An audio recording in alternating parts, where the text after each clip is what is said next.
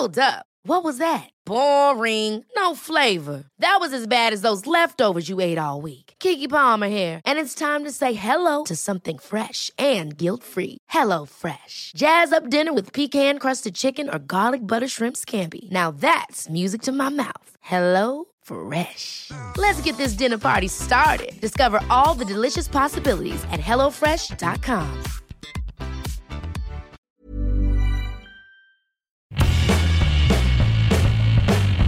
Hola a todos, esto es Sin Comentarios, el programa con los temas y noticias que a todo el mundo interesa y las opiniones que nadie pidió.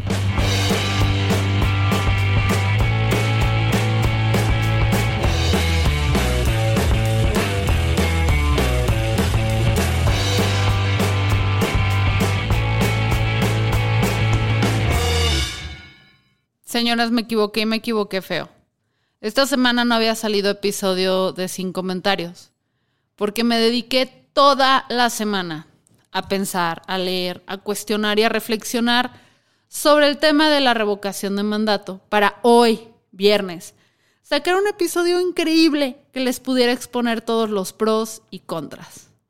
Ilusa y tonta yo, que no recordé, chance porque estoy a punto de exorcizar a una pequeña personita de mi cuerpo, no recordé esta figura conocida como la veda electoral, que si bien no aplica a todos los ciudadanos, yo sí quedo en un punto medio que no me voy a poner a interpretar ahorita porque no soy abogada y mi abogado Lalo Flores está muy ocupado haciendo una vida, qué sé yo, donde puede que aplique o no a mí, porque tiene que ver también con las personas que tengan un amplio alcance en redes, que es algo muy ambiguo a definir. Si me preguntas a mí, mi alcance es moderado. Si le preguntas a alguien con muchísimos menos seguidores, es grande. Este, si le preguntas a alguien muchísimo a Chomel Torres, va a decir, ¿quién es esta? No me la voy a jugar, no me la voy a jugar, no tengo interés en ser multada, no tengo dinero para ser multada pero lo único que sí les puedo decir es que vean un video que se publicó a inicios de febrero. Bueno, es más que nada un audio, porque no hay video, que publicó Sí por México. En su cuenta es una cuenta de nada más 8 mil seguidores, pero es una plática que se tiene con Luis Carlos Ugalde, expresidente del INE, titulado Abstenerse, la mejor participación democrática en la revocación de mandato. Este video dura dos horas y media, no lo tienen que escuchar todo. En los primeros, me parece, 40 minutos. Luis Carlos, Luis Carlos deja todo clarísimo para que ustedes puedan tomar una decisión.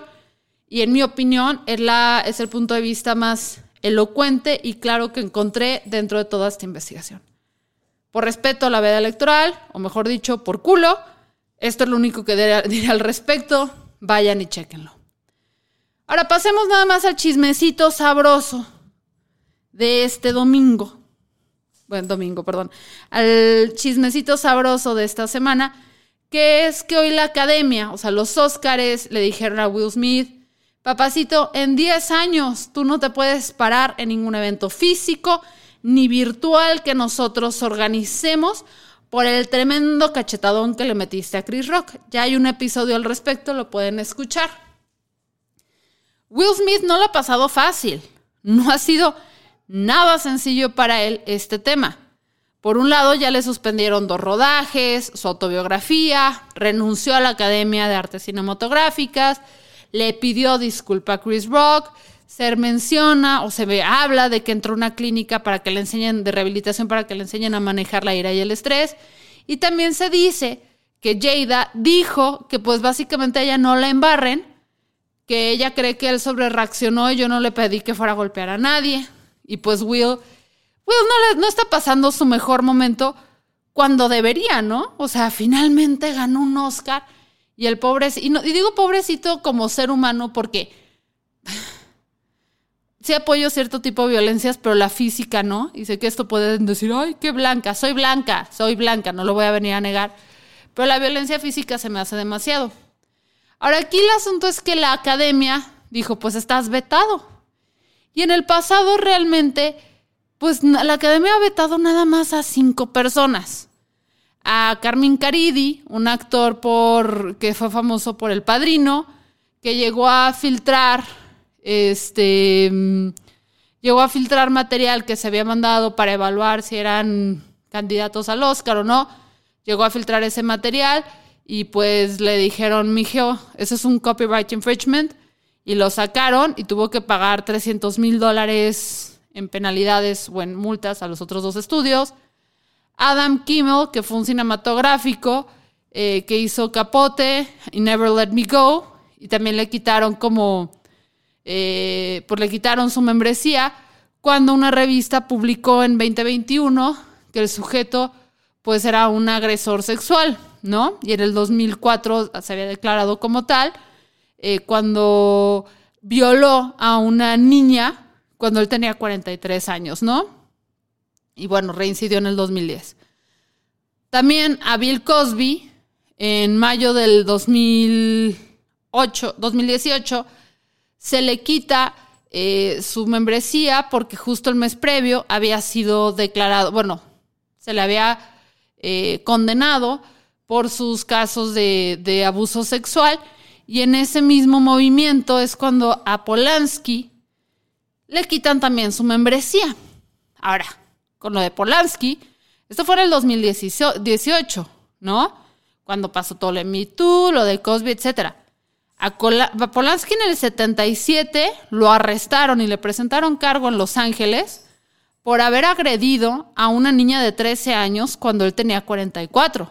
El sujeto se declaró culpable de haber tenido interacciones sexuales con una menor y salió huyendo a Francia en 1978 antes de recibir sentencia.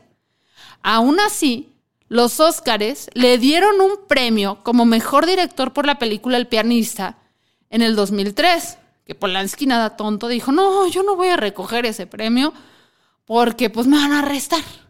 ¿Para qué quiero? Y no fue sino hasta el 2018, o sea, varios años después, que la academia dice, ay no, qué mala persona, mejor te lo vamos a, vamos a retirarte la membresía.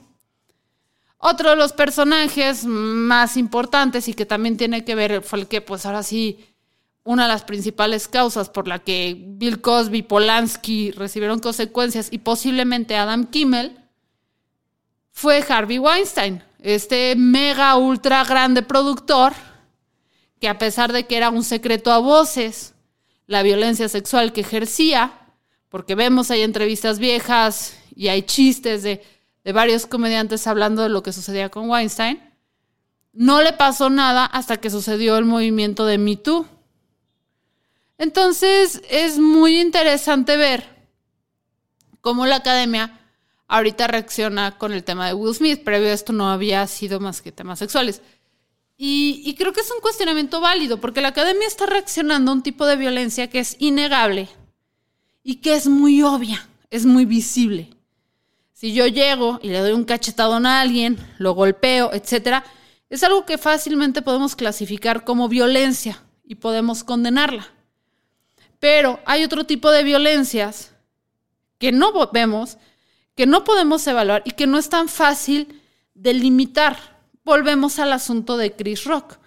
Marcar una línea y decir lo que Chris Rock hizo fue violencia, merece o no penalización, es muy complicado porque luego nos metemos en estos territorios de la censura, ¿saben? O sea, porque censurar la violencia física, o más bien prohibirla o castigarla, es algo sencillo, es algo a lo que nadie se opone.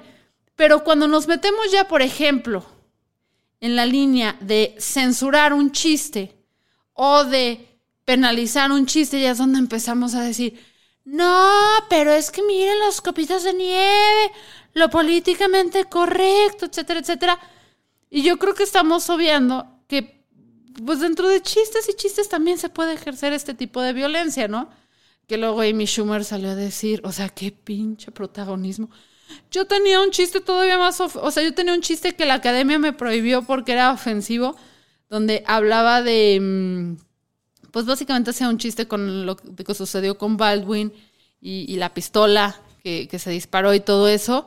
Y Amy Schumer pues como que no, no toleró que le dijeran que ella no había sido la más ofensiva y dijo, no, soy yo.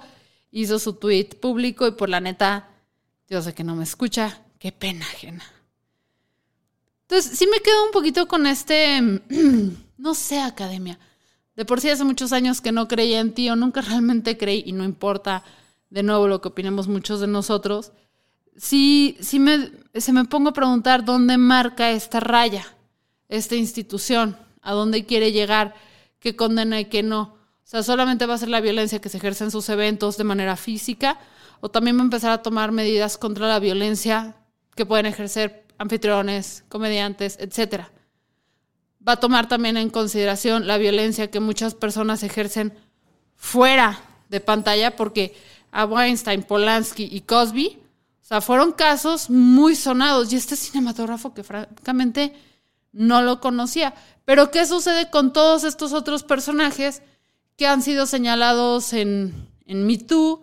¿Qué pasa con todos estos otros actores, por ejemplo, que han cometido violencia física dentro de sets y a ellos no les pasa nada. Entiendo que la academia no tiene que ser policía y estar en todo ni nada, pero sí creo que es un cuestionamiento válido de dónde sí, dónde no marcamos los límites.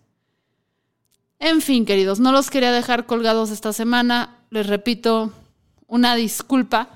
Quería hacer el episodio de la revocación de mandato y creo que la lección aquí es, hagamos las cosas más rápido. Prometo reivindicarme la siguiente semana con muchos, muchos episodios.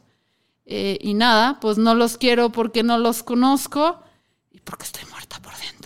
Ciao!